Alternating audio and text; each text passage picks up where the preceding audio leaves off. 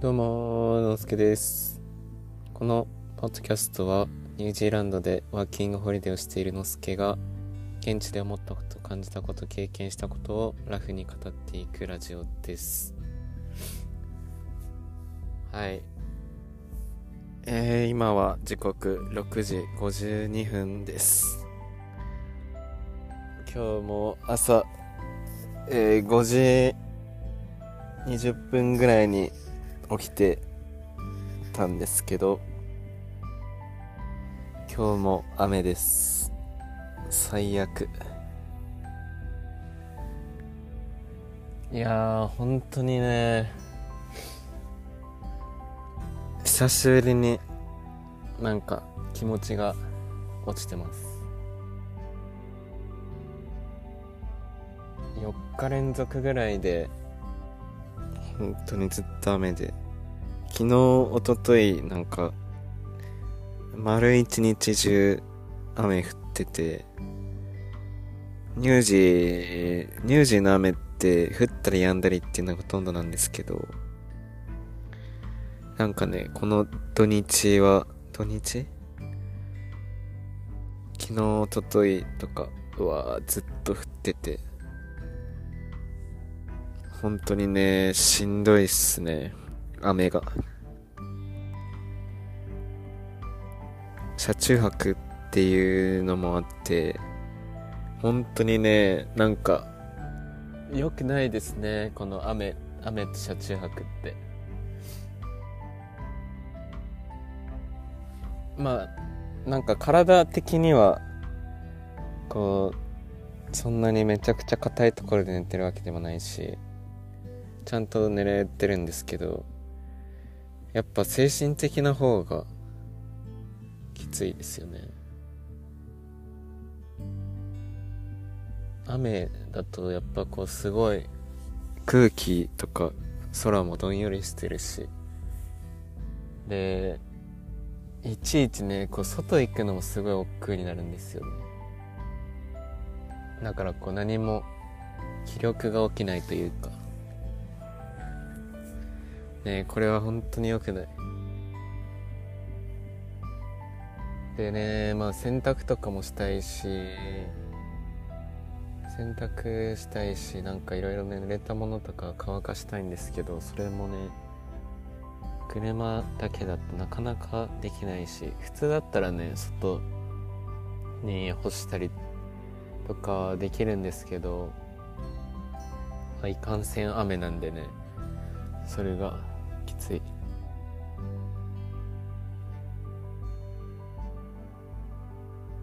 ねえ本当に。この雨どうにかしてほしいですね。せっかくせっかくというか。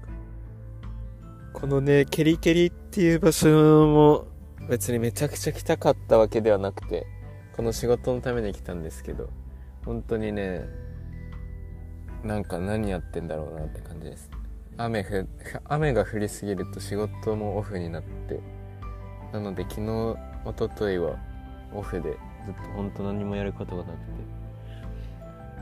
ねこの車中泊もタダでできてるわけではないので。何何しに来てるんだろうなっていう感じですね。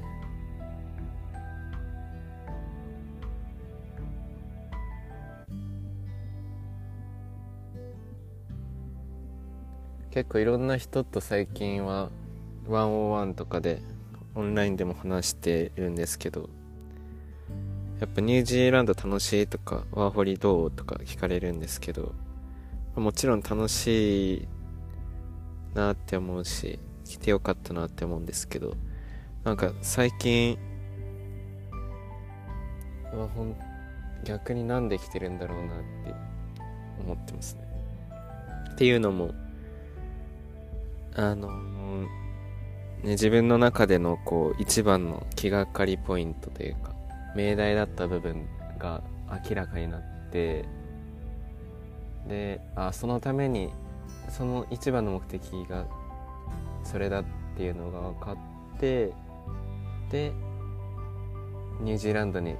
来ていたっていうのが判明したんですけどそれがこう分かった後にじゃあなんで今ここにいるんだっていうのを改めてこう問い直されてる時期でもあるなって思って。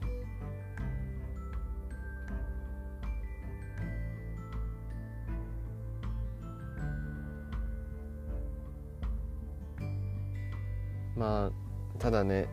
これは少し環境を変えればまた違った、ね、自分の見つけたい進路みたいなのもなんとなく見つかってくるんじゃないかなとは思ってるのでまあ一旦ねここのキリキリでの仕事っていうのをまあやりきって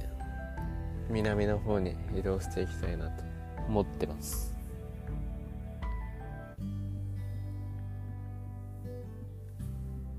そうで雨がねちょっと降りすぎて多分仕事があんまり終わってなくて延長もしそうなんですよここでだからもうちょっと車中泊生活とキリキリでの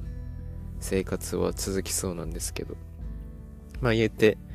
1週間ぐらいかなとは思ってるんで、まあそれぐらいの期間は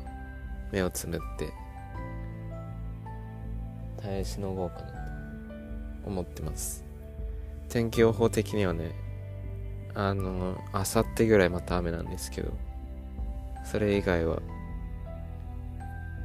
意外とね、晴れとかだったりしているので、今のところは。まあ、それを願って、もうちょっと頑張っていきたいなと思ってます。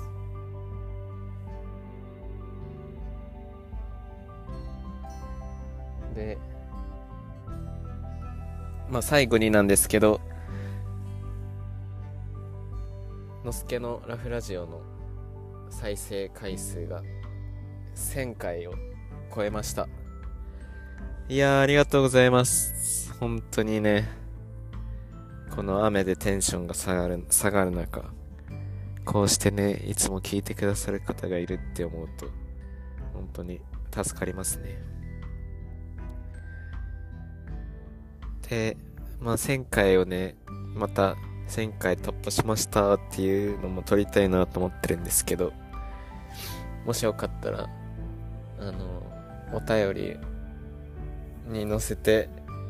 えメッセージくれるともっと嬉しいなって思ってます。やっぱね、なんか ラジオでの